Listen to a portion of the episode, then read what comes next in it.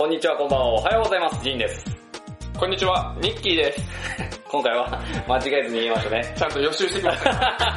ちゃんと間違えずに言いましたね。今回がですね、えっと、第54回の、えーハリキュー井戸端会議となっております。はいで今回ですね、まあはい本題に入る前に、えー今年のね、えーハリキューのはい国家試験ね、あんまハリキューの国家試験の、えーまあ合格者等の数が出ましたので、お出たんですねの方、はい、えー発表していきたいと思います。はい。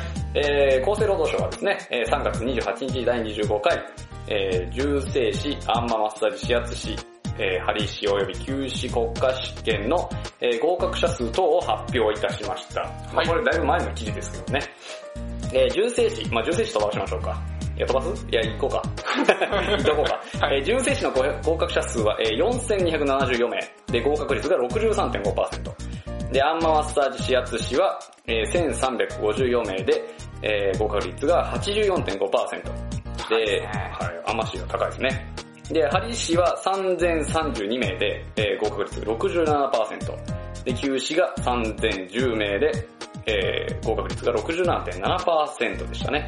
で、重生師の合格者数は前回から309人減。で、合格率はえー0.8ポイント減。で、アンママッサージ師はえー68人の減で0.2ポイント上昇ですね。で、ハリ師は472人の減で6.4ポイント低下。休止は540人の減で7.3ポイント低下ですね。えー合格者数が軒並み減少、合格率はハリ師休止が大幅に低下。ということでですね、えーこの下にね、今あるグラフがですね、はい。過去10年はい。ね、合格者数の推移ですけれども、はい。あの、このガクッと下がってるのがハリシ休止ですね。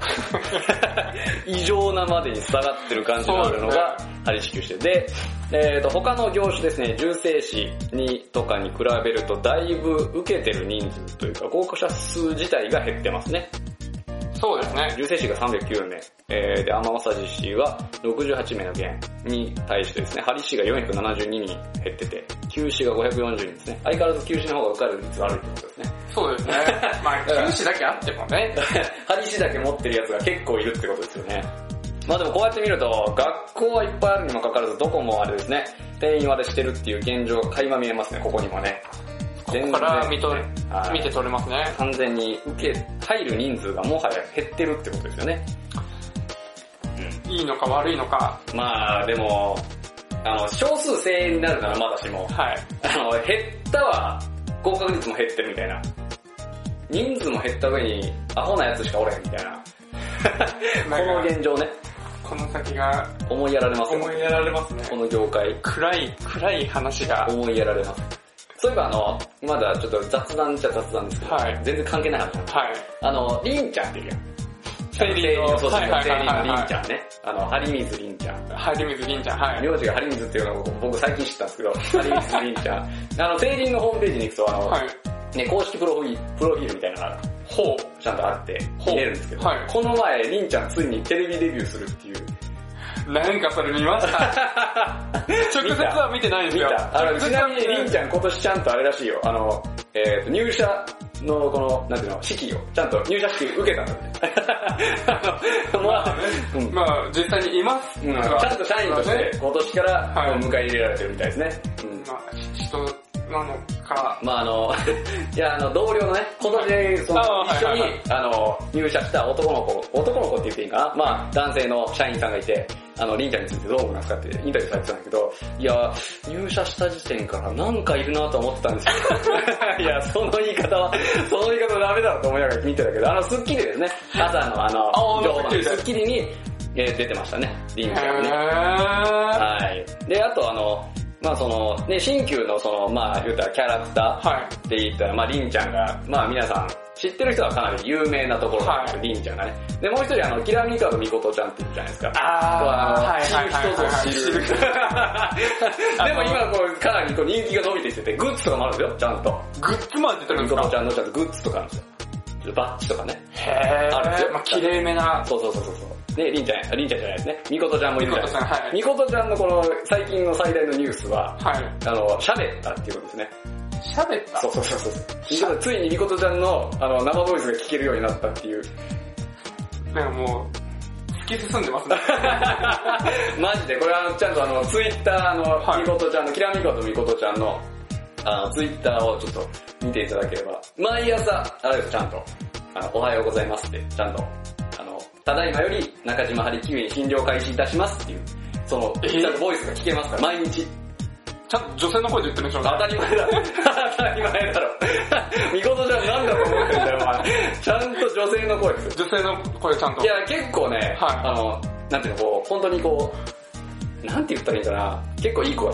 結構いい声。いい声、いい声。本当に。僕は結構好きな声ですね。えー朝が始まるぞって。そうそうそうそう、すごいなんかこの、なんていうの、爽やかなこういう声を聞きながら治療を受けたら、なんか治療効果すげえ高いだろうなと思う声。すげえなんかこう、ちょっとね、こう、なんていうの、すがすがしい声をしてるんですよ、ちゃんと。まあ、みことちゃんね。へー。ちょだだからそういう風にだんだんこう、えっ、と、りんちゃんもみことちゃんもこう、だんだん露出が増えてきたなっていう、今年の、要チェックですね今。年のニュースですね。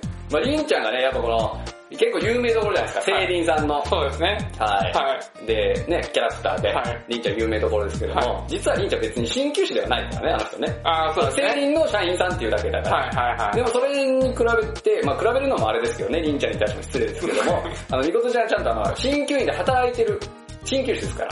あー、はいみことちゃんはね。はい。だからね、皆さんね、ぜひね、その、ね、お二方、お二方。はい、ぜひチェックしてみてください。もう僕もね、かなり、だいぶチェックしてます。あの、りん、りんちゃんとか、あの、両方ともあれだからね、ツイッターフォローしてるから、ツイッターを。ツイッターね、ぜひ。ツイッターのアカウントがあるあツイッターのアカウントあります。りんちゃんも、みことちゃんも。みことちゃんもはい。アカウントありますので、ぜひね、あの、毎朝だから、こう、みことちゃんの声を聞きながら、目覚める。いい目覚めを。いい目覚め、そう聞いてみて。わかりました、聞いてみます。はい。ぜひ、あの、すごいいい声ですので。はい。っていうね、まああの、新旧業界の重大ニュースをちょっとお伝えしようかなっていう、この、まあ、本題に入る前にね、重はい大ニュースですから。はい。まあで、その、ねうんまあその二人が今後この新旧業界を牽引してくれればいいんじゃないかなと僕は思ってるんですけどね。その、まあね、いろんな面で、はい宣伝でもそうですけども。それは思っております。いやでもああいうの重要だと思いますけどね。やっぱそういう。今までね、なかった視点ですからね。今のこの新、なんていうんですか、日本の文化に合った新旧の広め方というね。はい。まあ暗いものってね、思われがちの新旧に、はいい風ですね。い。もう本当ですよ。本当にそう思います。ちなみにあの、ちゃんとあの、僕はあの、りんちゃんから、はい。ね、名前を呼ばれるぐらいの仲ですから。お友達と言っていいのかどうなのかわ僕かんもある意味、ないですけど。僕もある意味業界の中では有名人かもしれない。業界の中で有名かどうかわからないけどね。まあそうなっていくようにね、努力しなきゃダメですからね。もう、まあまあ、一番はね、腕を認められて、ああ、そうですね。っていう風なのが一番ですけど、まあでもね、えー、りんちゃんとか、はいまあみことちゃんとも僕はそれなりに仲いいですよ。どっちともそれなりに仲いいですから。まああの、高校でね、あの、まあニッキーさんがまだいない時、はいはいはい。まだリスナーさんだった時に、はい。僕がここであの、りんちゃんとはいみことちゃん紹介したじゃないですか。はい。あれきっかけでちょっとつながりがあります。だいぶ、だいぶ前？ですだいぶ前ですね。もうだから、一桁台とかそれぐらい？で 本当にかなり最初の方です。ですね。それありきでちょっとあの、いろいろね、あの、ご縁があるどこで繋がるかわかんないもんね。わかんないですね。まあでもね、えーあの二人にはね、本当にね、新旧のこの宣伝というか、はい。ね、広報活動本当に頑張っていただきたいなとはい。思っておる次第でありますので、りんちゃん、みことちゃん頑張ってくださいね。そうですね、これからの動向に。そうですね、僕らの方もね僕はだいぶもう、いつもこうチェックしてますから。毎日、毎日チェックしてる。うん、ツイッターまではチェックしなかった。毎日チェックしてるから。うんじゃあこれから毎日癒されに。癒されてください、みはいこちゃんにね。はいだから、いつの日か、だから、りんちゃんの声も聞ければいいなっていうのは思いますね。そうですね。うんあとは、あれですね、この、本当に、えー夢としては動いてる姿を見ていきたいですね。ゆるキャラじゃないんですから。違う違う違う。やっぱこの、なんていうの、そういう新旧の紹介アニメーションみたいなね、あそういうのができればいいなと思いますね。だから、あの、夢の共演ですよね。りんちゃんとりんちゃんとみことちゃんの夢の共演っていうのを見てみたいところではあー、り自ますねそうですね、共演ですね、見てみたいね。ね。見てみたい、本当に見てみたいですよ。夢の共演ね、見てみたい。キリさんね、今これ聞いてますかねスッキリさん、加藤浩次さんが聞いてれば、はい。ちょっとまだもしかしたら、いやでもあの、スッキリじゃなくてもいいですよ。もう別にあの、なんでもいい。最近あるじゃないですか、このインターネットでもこの、なんですか、はい。えー、番組サイトっていっぱいあるじゃないですか。ネはいットフリックスとか。はいはいはいね、はい。Hulu とか。はい。ああいうのでもうだから、えっ、と、民放でやらなくてもいいけど、そういう形っていうのができるっていうのは一つ大事だと思うんですよね。はいはいはい。じゃあそういう、ちゃんとアニメーションっていうのが制作されて、それが放映されたっていうその形っていうのがかなり大事だと思いますので、はい。そういう意味では、そういうのね、できてもらえればと思いますけれども、あそういえばそれで思い出したけど、はいあの、りんちゃんは、あの、商用、あの、お金あ、お金稼ぎのために使わなければ、あの、別に自由に使っていただいていいらしいです。あ、そうなんですか？そう。あの、ホームページに多分書いてあります。だから、はいあの、例えば、えっ、と、りんちゃんを題材にした小説とか、はい漫画とか、はい。で、えっ、と、全然作ってもらって構わないはずですね。確かに。へちょ、これあの、今手元にないので、あの、皆さんホームページの方、ね あの、確認していただければと思いますけど、その自分のお金稼ぎのために使わなければ確か OK なはずです。へですのー。で、まあ、皆さんね、りんちゃんを題材にして、あれですよ、これ、あの、悪いように題材にしちゃダメですよ。あの、よくありますけどね、そういうのね、売ってますけど、そういう、あの、えっ、と、青少年には、あの、健全じゃないもので売ってますけど、そういう風なことはあまりやらないでいただいて、あの、あんまりじゃ、あんまりじゃない。あの、新旧業界の、このね、発展のために寄与するようなことをね、皆さんやっていただければと思います。はい。ね。は、はいい。というわけでですね、はい今回の本題に入りましょう。まあこれ本、今までのやつ本題でもいいんだけどね、そうですね。まあニュースでね。全然ね、あの、問題ないんですけども、あの、えっ、と、これもね、マはいッキーさんが来る前からずっとあの、話題に上がってたことですけれども、はいえーハリキューのね、あの、カリキュラムのはい。お話が、だいぶ、はいはい、飛びましたよね。結構前に、結構前ですよね去年ですね、はい去年の秋ぐらいとかにね、よう話してた内容ですけれども、はいまあもうね、お忘れの方もいらっしゃるかと思いますけれども、はいまあ平成30年頃からですね、えーハリキュラ、あハリキューのね、カリキュラム変わりますと。はい。いうことが、えー話し合われてるわけなんですけども、で、その追加される予定の、はえーカリキュラムでね、もう一度ね、紹介したいと思うんですけども、はい。えー基礎分野ではコミュニケーション、はい。で、専門基礎分野では運動学、運動学。はい。そして、えー社会保障制度及び職業倫理ですね。はい。で、専門分野では、えー東洋医学概論、経経経絡経血が増やされて、はいあと、アハキの適用ですね。適用症についての授業。うんで、臨床生理学ですね。で、あと、生体観察。はい。で、臨床実習前、えー施術実技試験等ですね。はいで、臨床実習。はい。で、あと、アハキの歴史ですね。はい。はいはいこれらが、まあ、えっ、と、既存にあるやつが追加されたりとか、新しく入ったりとか、するとはい。いうお話だったんですけども、で、それに対してですね、まあこれは新規流星新聞の方なんですけども、はい。えー、その新カリキュラムについて、はい。準備してんのかお前らと。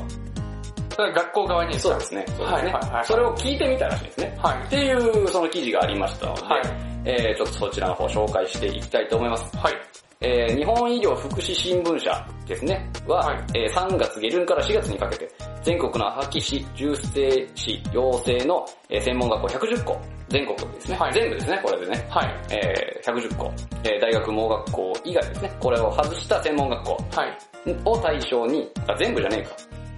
専門学校専門学校だけですね。はいはいはい。で、えー来年度より適用される新カリキュラムへの取り組み状況等について、アンケート調査を実施した。はい。えー37校からの回答ですね、があり、えーほとんどの専門学校は新カリキュラムの準備に取り掛かっていることが分かったそうですね。ただ、4単位に引き上げられる臨床実習の実習先を確保できるかどうかを不安視する意見なども見られたということで、えーはい本文の方入りますね。はい。えー質の高い施術者の養成に向け、えーアンマーマスター実施圧師、針師、灸師、重生師にかかる、えー学校養成施設の規則を一部改正する省令が3月31日に交付され、はい。平成30年度の入学生から総単位数の引き上げや臨床実習の充実等を含む新しいカリキュラムが適用されると。はい。で、まあ1年切ったわけですね。はいえーそんな中でですね、新カリキュラムへの準備について、えー37校中33校がすでに取り組んでいるというふうに回答したわけですね。まあ比率にして9割以上。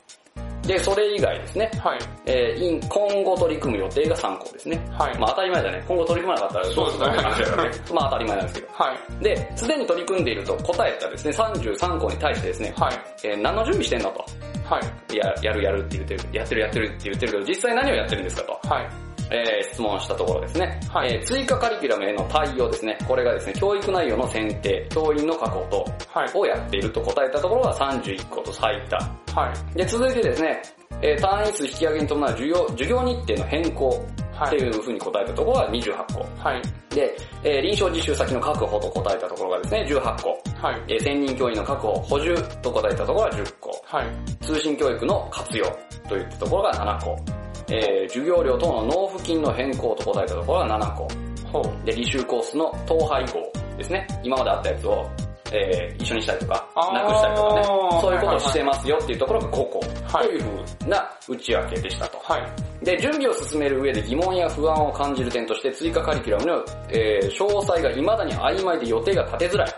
はい。えー単位数増に伴い、年間休校日が少なくなり、教員数の残、えー教員の、教職員の残業を増やす等の工夫が必要である。えー学生サービスの低下を招きかねない。えーあと、えー招きかね、招かないよう検討している。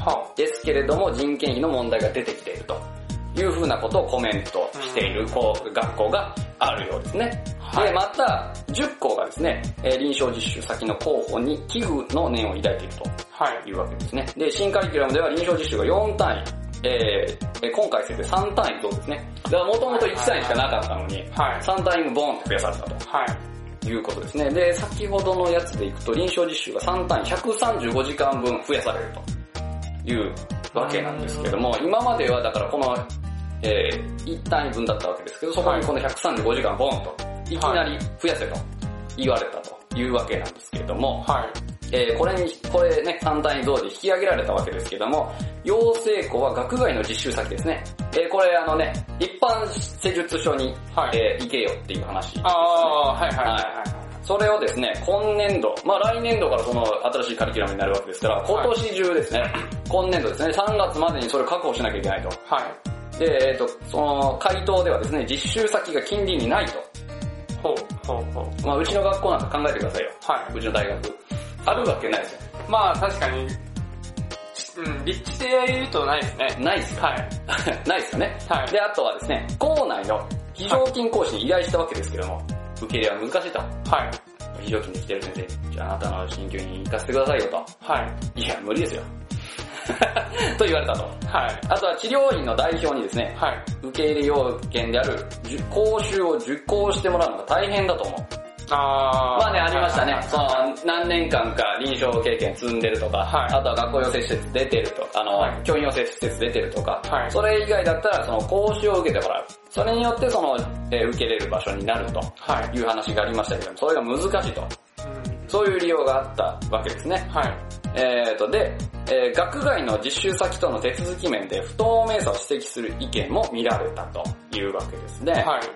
そういうことが今問題になってきてると。実際にじゃあやろうかっていう話になったわけですけど、そこら辺が問題になってくる。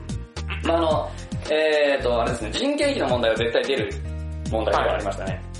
でもこの時間数増やしたわけですから、それだけ、えー先生の負担増えると。はい。で、増やさないようにするには新しい人を入れるってわけですけども、今はね、この、えー最初にね、はい国家試験の話しましたけども、はい。えー全国的にはい定員割れ起こってるとか多いわけですけども、はい。その状況下でじゃあ人増やすんかっていう、うん。ね、赤字なのにわざわざ人増やすかと。そうなってきたら、増やさんと、ね、はいあの今度はダメですけど、旅残させようかみたいな。あー。とりあえず授業の時間だけ、あの、勤務時間に収めて、はい残りは残業でみたいな。あの、家に持って帰ってやってくれみたいな。あの、そういう資料作りとかね。テストの丸付けとか。へやってくれよって話になりかねないわけですね。僕もあの学校の内容事情知らないですよ。あはい勤めたことないんで。はいでもなりかねないですよね、そういう風に。ーまあそうなるでしょう。まああの、僕あの、患者さんでね、あの、えー、義務教育のはい学校の先生いらっしゃってですね、はいはいはいその先生とかそういう話よくするんですよ。はいやっぱり、えー丸付けなんか追いつかねえみたいな。そんな追いつくわけない、追いつくわけねえじゃんみたいな話があるんですけど、はいやっぱそういうことが新旧のその、まあ今でもあると思うんですけども、はいあるところでは、そういうのが激務となってくるのではないかっていう問題は確かにあるでしょうね。まあまあまああるでしょうね。うん。で、またあの、この臨床実習先はい。の確保。これ確保できなかったらこの単位どうすんだって話になってくるけどね。どうなんでしょうね。どうすんだろうね、これ確保できないかったら。やもう決まってることですもんね。もうだって来年、もうだから来年にこのカリキュラムが、えー、このカリキュラムで学校やってくださいっていうのはもう決まってるから。まあ治療院が、うん。でもこのままだったら一つの治療院に5人とか行く可能性も出てくると5人で済みゃいいけどね。5, 5人で済めばいいよ。それぐらい、だって、でもいこう1年50人ぐらいいるとするじゃないですか。一学年。はい50人ぐらいいるとするじゃないですか。はで、これもし、その、臨床実習先、はい。えっ、と、2件しかなかったら、1件に25人くらいで。25人や。それもう患者さんのためにもやめてあげてほしいですよね。そうや。25人見られながら治療を受ける。まあ一回で全部行くわけじゃないけどね。でも、あれだよね、この、僕らが、こう、はい学校のさ、鍼灸センターのはい授業の感じで言ったらさ、はい。えー、1週間ごとでさ、あーだから、はいだからそのグループは1週間ずっと行くわけじゃないですか。はい。で、えー、一つのグループがまあ言ったら5人とかさ、はいまあ、ろまあもっといたかな？もっといたな、10人ぐらいだよね、一つのグループね。一つのグループ10人ぐらいはいたいますね。だよね。はい。で、それが1週間ずっと同じとこに行くわけでしょ、は ?10 人でも辛いよ。い。まあ、一治療院だよ。あれ、し僕らの鍼灸センターだって、ベッドがさ、はい10代、20代ぐらいあったわけじゃないですか。はい。それで10人だから、まあ、そのね、一人の先生にこう一人ぐらいついて、はいまあ、二人とか三人とかついてたりとかもしたけど、はいそれで回るわけじゃないですか。はでもあの、一治療院でしょ？はい。だからその、偉い先生一人に、スタはいッフがまあ2、3人、まあ2人ぐらいにしようか。はいで、3人で回してると、その治療院。はい。10人来てみ？満員だわ。ブースに入れねえよ、そんなに。僕らだからその鍼灸センターは一人に一ブースぐらいあったわけありました、ありました。はい。ないからね、そんなに。ベッド10ない代もね20代も。ないそれはなんかいっぱい大きいさ、はい鍼灸整骨院とかでさ、チェーン展開してて、もう治療院はバーンでかいところやったらわからんけど、はい。普通の一治療院やで。でもまあ腕ははい達者で、1日にあ10人とか20人とか患者さん来ますっていう。はい。でまあそれ、それで回してるとしてもさ、いきなりそんな一気バーンって来てもさ、困るわけじゃないですか。そうですね。で、あとまあ一つこう、まあいろいろ基準が問題って言われてるのは、まあこれはもうこっちで、まあいろいろ話し合ってもらってるから、い今今置いといて、はい。一つ僕らがその、鍼灸センターに入ってた時でも問題視されてたっていうのは、患者さんが嫌がる人が絶対いるってこといると思いますね。はい。で、しかも、僕らの場合は、えー大学附属の鍼灸センターだったから、そういうのはある程度寛容だったけど、はい。えー今年よ今年まで来てなかったのに、来年いきなりそんななんか大人数来て見られるって嫌じゃん。嫌でしょうね。患者さんも嫌な人が多いと思うよ。だから、はい本当にこの、えー運動器疾患だけの場所だったらいいけど、うん要は普通のさ、鍼灸院ってそうじゃないじゃん。はい。ね、いろいろなこうね、悩みを抱えた方々いらっしゃって、はまあ、例えばね、この、えー、まあ、精神疾患であったりとか、はいあとはこの不妊症とかね人にあまりね、知られたくないい。はいはいはいは病気っていうのも、病気、まあ、不妊症とかを病気っていうの。もあるかもしれないプライベートに踏み込んでくるよね。うん。そういうところがあるので、その辺も、その辺のケアとかも考えた方がいいですね。だからこれ、治療院側が受けますって言って、その、まあ、認定されたとするじゃないですか、学校側に。はそれで、まあ、それ、鍼灸院だから、そこの長が決めて一つ決まってるっていうのもあるけど、はい鍼灸院って患者さんありきで成り立ってるから、患者さんの同意がなかったら多分これ取れないはずなんだよね、本当は。そうですね。本当はね。まあ例えばね、提案としては、うん。この学生が入るときは何円安くなりますから、はお願いしてもいいですかっていうふいうな、はで、その患者さんの時には、はい見学に入るとかね。そういうのがまあ、あればいいんでしょうけれどね。で、この僕が思うに、この、まずは、この情報の流出っていうのが絶対起こるから、そこに対してどういうふうに考えてるのかっていうのが大事になってくると思いますね。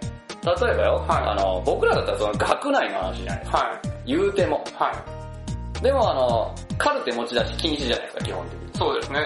はい。はいね、ダメです。センターから出すのもダメですよね。からね。はいダメですよね。でもこの臨床実習の場合、は学外に出て、そこで治療はい。を見てくる。はい。じゃあその、えっ、と、この授業の評価はどうやるのか。っていう風になった時に、もしよ、はい。これ、そこの治療院のことレポート書きなさいとかなったら、それもう完全に情報流出ですよ。あで、それだから、僕らの場合はだからその同じ学校内で研修してるっていうことで、ある意味それが、まあ、許されているというか、はいで、そこに授業としてちゃんと行ってて、それのレポートがあったわけだけど、はいこれ、ただ単の一治療院だからね。そういうところもちゃんと考えてるのかなっていうのは一つ思いますね。この臨床実習確かに大事だけど、ー。はい。学外にそのポンポンポンポン出して、はい。そのために職業倫理とか学ばせるのかもしれないけど、そこの話をさ、持って帰ってきて、あっちの患者さんこうだった、こっちの患者さんどうだったっていうさ、話がこう、ごちゃごちゃごちゃごちゃなって、はい問題が起こった時よ。はこれじゃあどこが責められるのっていう話になってくる。い。ううん。その治療院が悪いのか、行かせた学校が悪いのか、多分これどっちもね、責任取らないですよ。そうですね。おうだから治療院側としてはお前の学校の生徒がやったんだからお前が取れよっていう話になるんだけど、あの、学校側としては、いや、あなたのところの治療院の問題じゃないですかっていう、その情報漏洩があったのはあなたの治療院でしょっていう話になってきて、これごちゃごちゃすると思うんだけど、その辺のだから責任の取り方とか、だから悪いことが起こった時のことをちゃんと考えてるかっていうのが結構気になるところですね。でもその治療院の、で教える人っていうのは、うん。その、なんていうんですか、講習かなんか受けるんですよ。うん、うん、そうそうそう。そこら辺でなんか言うんですかね。だからこれ講習受けるのは、はい。その教員資格がない人たちでしょ。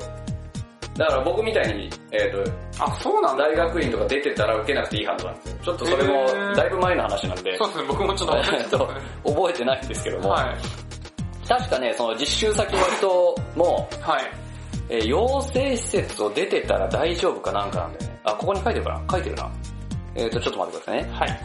えっ、と、えー、現行の教員養成課程を臨床専攻課程1年と、えー教員養成課程1年の前期後期に区分し、時間数、あ、これあれか。えー、それ、後々の話だね。えー、どうなんだろうね。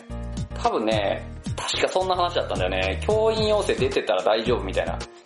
へー。これあれだね、教員養成施設の見直しの話だから、臨床実習施設関係ないですね。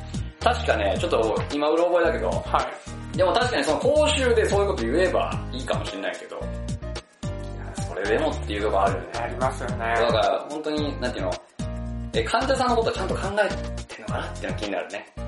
学校の生徒のことだけ考えりゃ今の確かにこの話で、まあ、ある子収まるかもしれないけど、じゃあその今日、実習に来られてる患者さんがどう思うかっていう。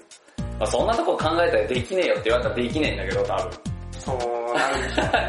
できねえよってなるんだけど、でもまあ、あれよね、僕はこの教育者側じゃないので、はい。完全に治療院側の人間の意見で言うと、患者さんのことちゃんと考えてよこしてよ、人をって思うね。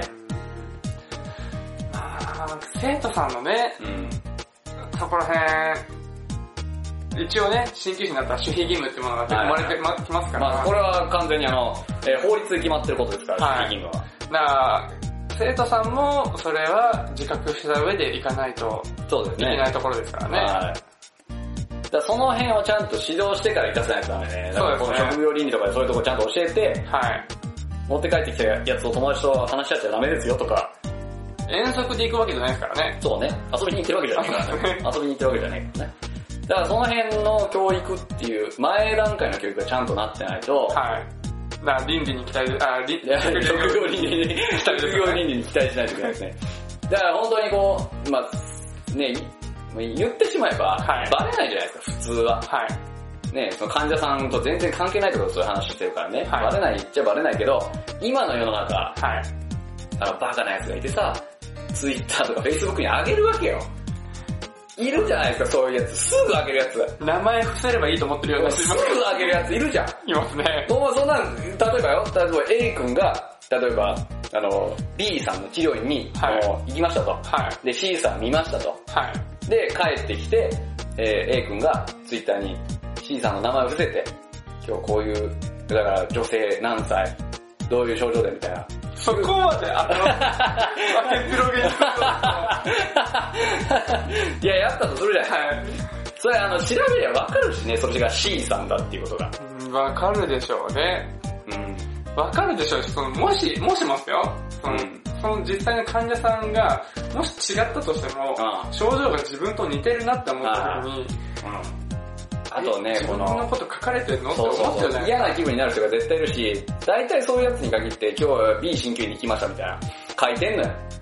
大体そういう SNS が好きなやつはもう行ったっていうことをまず報告してるから。はいはい。で、今日面白い患者さん見ましたみたいな。こういう患者さんで、B 先生はこういう針してました。僕もそういう先生になりたいと思いますみたいな。バカなのかお前はと。そういう先生になる前に、ちょっ 職業倫理、職業倫理学ばないといけない。そういう先生になるために。と倫理推しがすごいですよね。そう。いやでも本当にそこですよ。これだからあの、決まり事で決めても、はい。その倫理観の問題じゃん。はい。ね、やるかやらないか、そういうことするかしないかっていうのは、はい倫理的にどうかっていうそのストッパーが効くかどうかってその人に対して。はい。いいのか悪いのかっていうのはねう、ん。そう、だからその罰辺がないとで守れないっていうそうな、あの、本当にしょうもないですから。本当ですよ。でも、絶対いるからそうやってい。ますね。今この SNS が流行ってる時代。はい。あの、下手しやで。はい。下手しあの、治療に、その実習に行った治療院の写真インスタグラムに上げるみたいな、この、今日ここに行きましたみたいな、あの、外観をね、はい。B 鍼灸院のこの看板とかバーバシャって撮ってさ、治療院のこのはいインスタグラムに上げて。まあ、そこまでだったら、まあ、許し、まあそこまで、ねまあ、お前、お前遊びに行ってんのかって話になってるからね。俺、授業中やろみたいな。まあ、でもまあ、そこまは、あそこまで作ろうとしても、で、そうだから、それ関連で、はいさっき言ったみたいに、今日、女性何歳みたいな、こういう、こういう、珍しい患者さん見ました。だからそれも肩こりとか腰痛だったらは、い基本的に書かないんですよ。書かないやっぱり。め珍しい症例だから書く。そうしたらさ、もう特定のしやすさよ。珍しいんだから、その症例が。わかりやすいやん。はい。あんまいないんだから。はい。まあ、治療院、まあ、5人もいないですからね、別にそれ珍しいってなると。うん、だから、もう、だからそうなってきたらもう完全に情報流出してるわけじゃないですか。はい。大体ね、もうね、その、症状とかこう、カルテに記載される内容って、基本的にその、出しちゃいけないから、はい。持ち出しはね、だからあの、名前とか伏せて、ね、はいその、やってるわけですけどね、はい基本的にあの、症例報告とかも、えー、伏せてやってるわけですけども、はい。で、あの、なんて違うやん、その、SNS で拡散するのとさ、あの、学会で発表するのと、公共性が違いますからねそう。そうそう。公共の場ですからね。うんちょっとだからその辺は考えた方がいいですね。いますね。うん。いるよね。いますね。だから例えばよ、ツイッターとかで、ツイッター、まあフェイスブックとかでも、フェイスブックはあの、えー知り合いだけっていうフィルターがかけれるっていうのもありますし、あとツイッターとかやったら偽名じゃないですか、はい。基本的には。はい。だから、あの、治療院のこととかわからないからっていうので、たまにあるじゃないですか、そういう、この相談みたいな。高齢相談みたいはいはいはいはいありますけど、あれもだいぶこう気使ってると思うんですよ、皆さん。はい。はい。そう個人情報が流出しないのにね。はい。気使ってると思いますけど、まあ、ああいう感じだったらいいんだけど、はそういうんじゃないや。違いますね。すげえぜこれみたいな。もうだから見せびらかしたくてやってるわけですよね。それ SNS に拡散するっていうのは。そういう、なんていう、まあまあ、病気を見せ物にするじゃないですけど、そうそう。どう俺これこんなんみたいですごいでみたいな。お前の人もちゃうぞ。そうそう。そうそうそう。だからそういう、こうね、はいちょっと、なんていうんですか、頭の弱い子たちがはい。世の中はじこりつつあるので、はい。ちょっとその辺考えた方がいいですよね。で、本当に問題になった時ですよ。まあ、いつかそういう人たちがもしかしたらね、教える側にもあるかもしれないですからね。だから例えばよ、今あの、ツイッターとかだったら、はいえっ、と、インターネットの検索バーにキーワード入れてもツイッターが引っかかることってあるじゃないですか。あー。だから、その患者さんがもし治療院の、はいえーことを調べようと思ってそれやって、それ、そのツイッターの記事が引っかかった時にはですよ。苦情行きますよ。行きますよね。行きますよ、完全に。あの、上げてる人誰ですかみたいな話になってくるからね。下手したらね。でそういう最悪のことを考えて、やっぱちゃんと、えーあれかな、倫理を教えないといけないかな？職業倫理を。最悪でもこれだから、社会保障制度と職業倫理別時間にした方がよかったよね。別のね1単位ずつにした方がよかったじゃん。ね倫理15時間ちゃんとやった方がいいよ。二つ、片手まで教えれる内容じゃないですからね。まあ確かにね、社会保障制度も、まあ、確かに勉強しないと分かんないっちゃ分かんないけど、はい。医学概論的なことでね。いや職業倫理の方が大事だと思うんですよね。社会、まあ社会保障制度も大事だけどね。うーん。まあブラック企業に入らないためにやるのかな。ちゃんとそういう社保完備してますっていうところに入らないといけないから、やるのかもしれないけど。そういうところに入らないように。職業倫理の方が大事だと思います、僕は。これ一対一ちゃんとやった方がいいと思ったけどね。そうですね。つか、まああの、前にこの話をした時に、このカリビアのこのね、こういうのが追加されますっていう話をはいデバタ会議でした時に、はい。教えないと分かんねえのかって話をしたけどね。そうですね。わざわざ授業で教えないとそういう倫理観持ってないんですかっていうのは言いましたけど、うん言ってたはずですね。本来はそういうのを持ってる人が目指して入ってくる。そういうの持たねえで入ってきてるやつがいるからこういう話になるわけでしょ？お花畑みたいな。そうそうそうそう。手に職つくからっていう理由だけで入ってくるやつが多いから。本当に。うちょっと本。当にね怖いですね。あの、うん、あの、なんていうかな、この、りんちゃん、はい。あの、北斗の剣好きなんだって。はい。うんだから、あの、りんちゃんに飛行つかれて、ひでぶって言って弾ければいいのになと思うよね。じゃあ好きっていうだけで打てるわけないからね。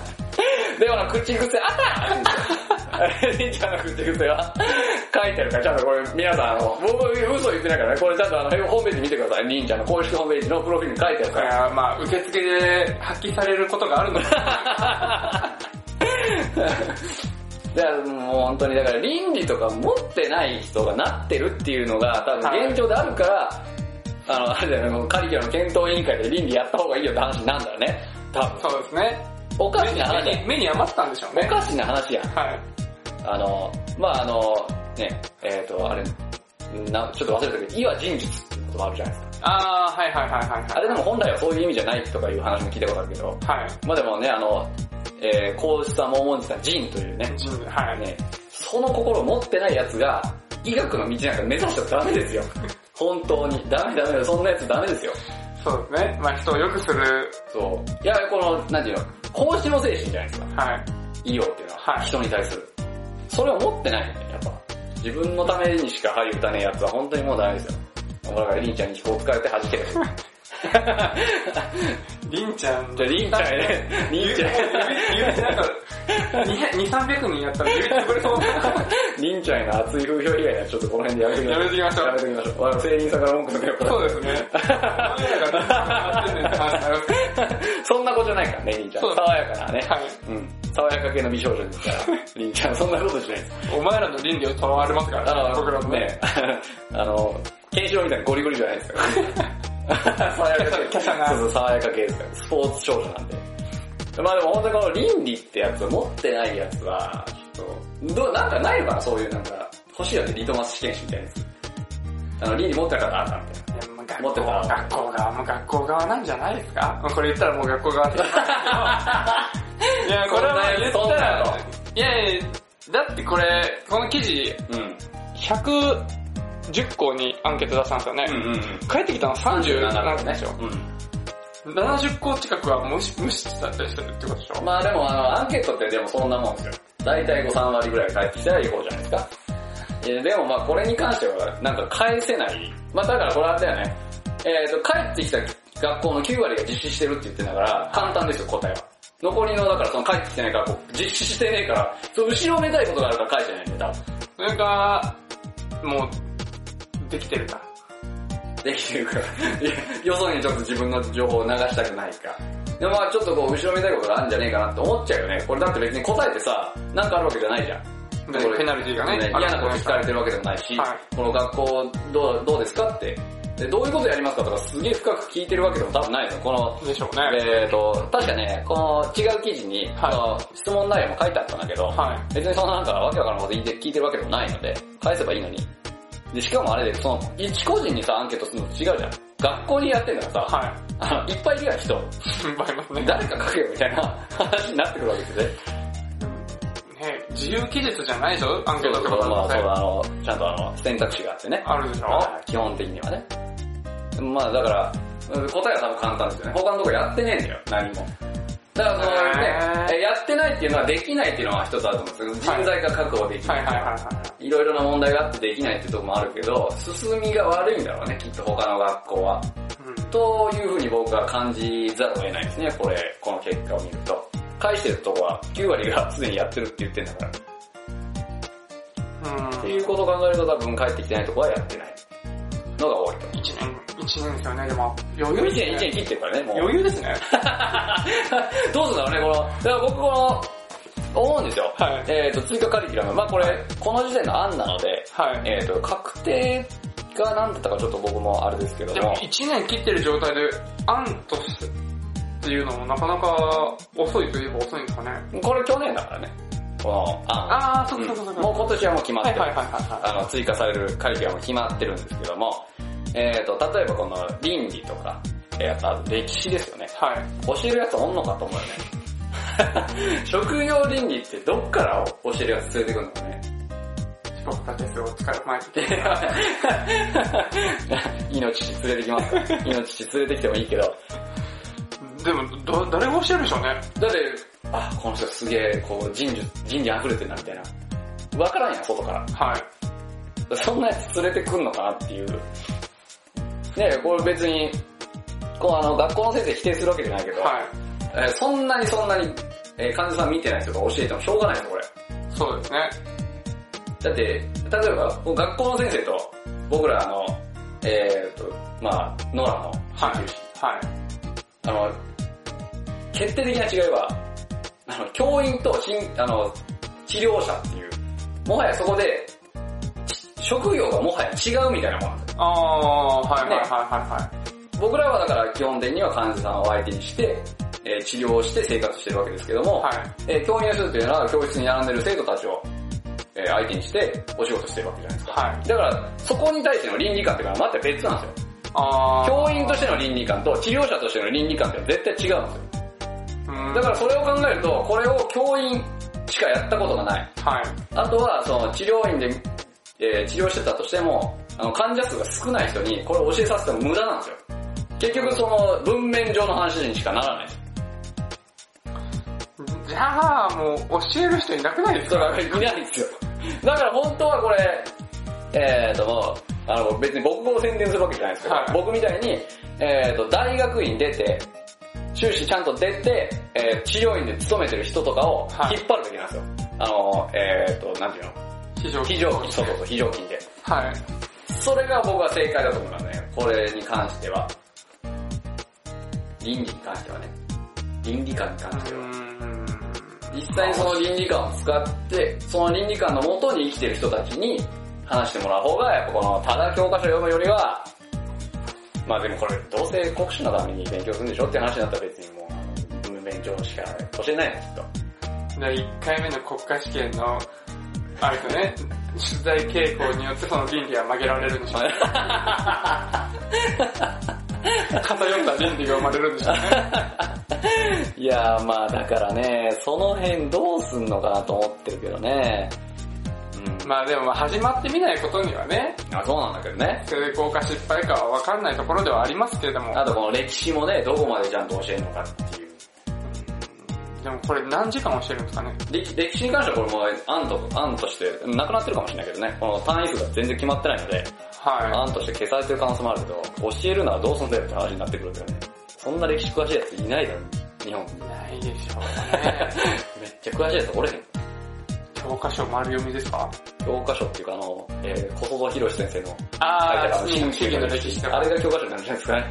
あれまあ結構マックスで書いてあるからね、あれは。日本の中ではかなりマックスのこと書いてるんじゃないですか。あれをかやろうとしたらもう、まああれ、一単位で終わらんけどね。3年間、一単位で終わらへんから、あれはね。いやだから、近代に入れば入るほどうん授業数が、そうそうそうそうそう。いやだからね、こうちょっと、まあ教員数がぜ、教員数っていうか、教員、その、えー見合った教員がいないっていうのはあるんじゃないですか？うーん、だって運動学とかもさ、はい、ただの解剖ジェンダーとまた別やん。はい。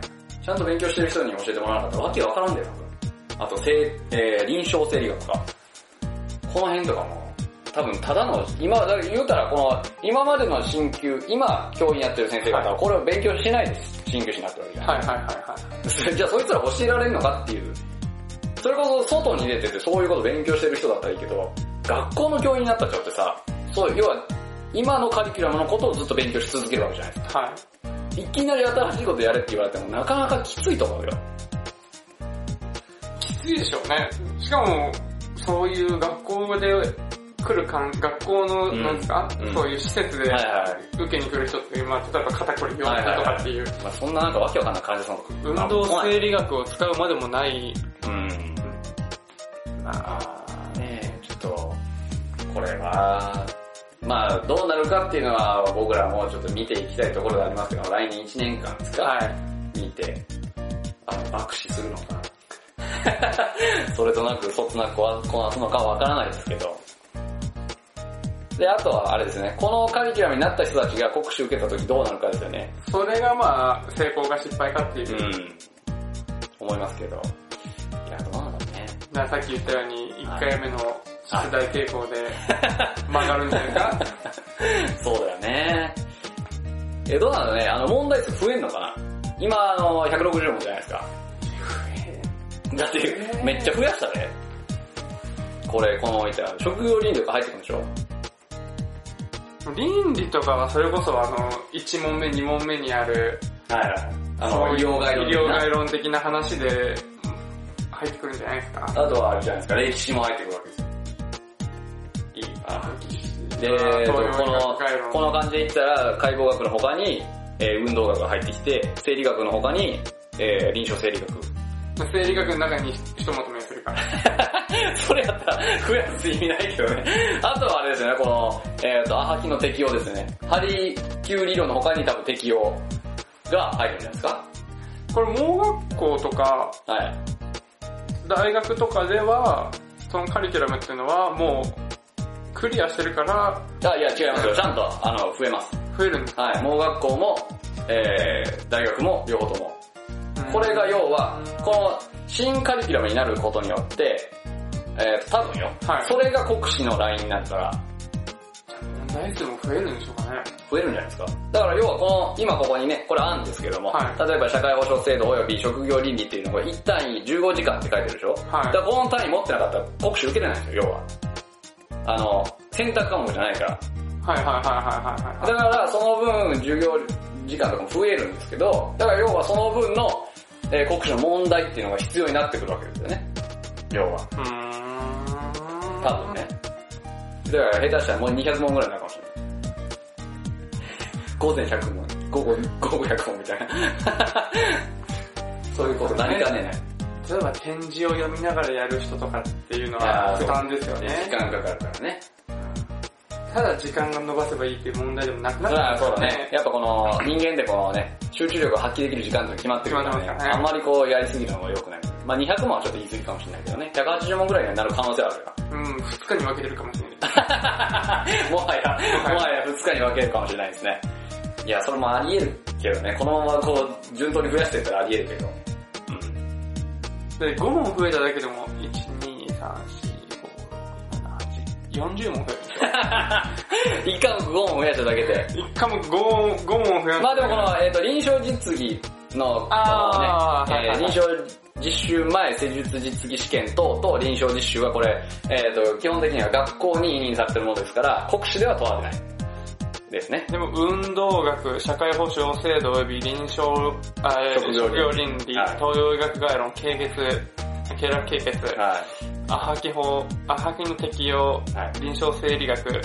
生体観察、この時点で6そうね。教科ですからねまあ。これだから、えー、一教科5問ずつ増やしたとして、まあ東洋医学概論とまあ経絡経血学がなかったとしても4科目ですからね。えー、20問ですね。20問ですね。だから180問ぐらいですね。やっぱり。それぐらいになる可能性があると。あるんですがいね。うことですね。はい。まあでもその辺だから、まあ僕らがね、いくら言ってもどうこうなる問題ではないですけれども、はい。だから僕らがこう危惧しているようなことが起きないことを祈りますね。やはそうですね。り。ね、だって僕らの頭で考えられてることがさ、問題として起こったらさ、こんな言い方あれだけどさ、考え足りないぜ。こんな、こんなさ、まだ20代のさ、その辺のチンチクリンなさ、鍼灸師がさ、文句出るようなことがさ、実際さ、鍼灸業界で起きたら、これちょっと考えが足りないと思いますよ、さすがに。新旧会でも SNS の使用禁止する。いや、それもそうだけど、この例えばこの授業のさ、あー、はいはいはい。じゃあ職業倫理誰教えんねんとかさ、そういうことでさ、まあここ、僕らもさ、こう意見が出るわけじゃないですか、はいいくつか。それが、ねそれがもし本当に問題になるようだったら、この、検討会議があまりにもこう稚拙だったなと思いますよね。さすがまあそういう、なるでしょうね。そういう、うん分かっとったやんってなりますよね。言いましたやん。これ聞いてるか 聞いてるかどうかわかんないけどね。聞いててまあ歴史が入ったかもしれない。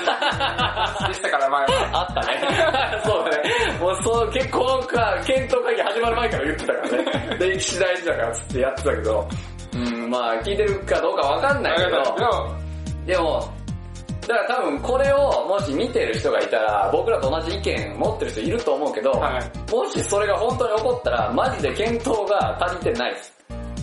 あの、見切り発車半端ないですね。とりあえず、あの、授業料増やしたいからカリキュラム増やしました感が半端ないです。それだとしたら、そうです本当に。はい。うん、良くないですよ。だからまあね、倫理的な問題っていうのもね、先ほどから言ってますけども、はいそういうのもあるからね、ちょっと、まあ、ちょっと慎重にやってほしいね。そうですね。うんやってること間違ではないとあ、思うんですよね。そうそうそう。いいことやってやろうとしてることは間違ってないんですからね。はい、と思いますので、まあ今後もね、このニュースが入り次第、いろいろね、あの、食べていきたいと思いますので、はい。皆さんもね、この話はね、ちょっとね、えー気にかけるようにしていただければとそうですね思い。ますね。はい、というわけでですね、この辺でいいですか、今日は。喋りたいことはもう終わりまし終わりました。た もう大丈夫ですか？満足してはいます。。今日は、今日はそうでした。2回目ですけど。今日はですね、もうそれこそ緊張とか、まあちょっと緊張はしてるんですけど、体の体調が、体調が悪いっていうか、体が痛い。体が痛いです、体が痛いね。ちょっと無理したから。無理をして、ちょっともう、あの、本当に準備運動せずに、はいあの、激しい運動って良くないなと思良くないですね。もう年を考えたらダメだなって。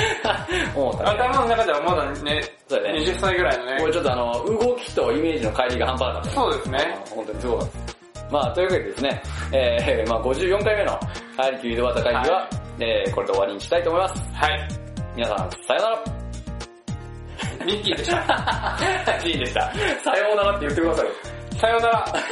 ミッキーでした。ジーンでした。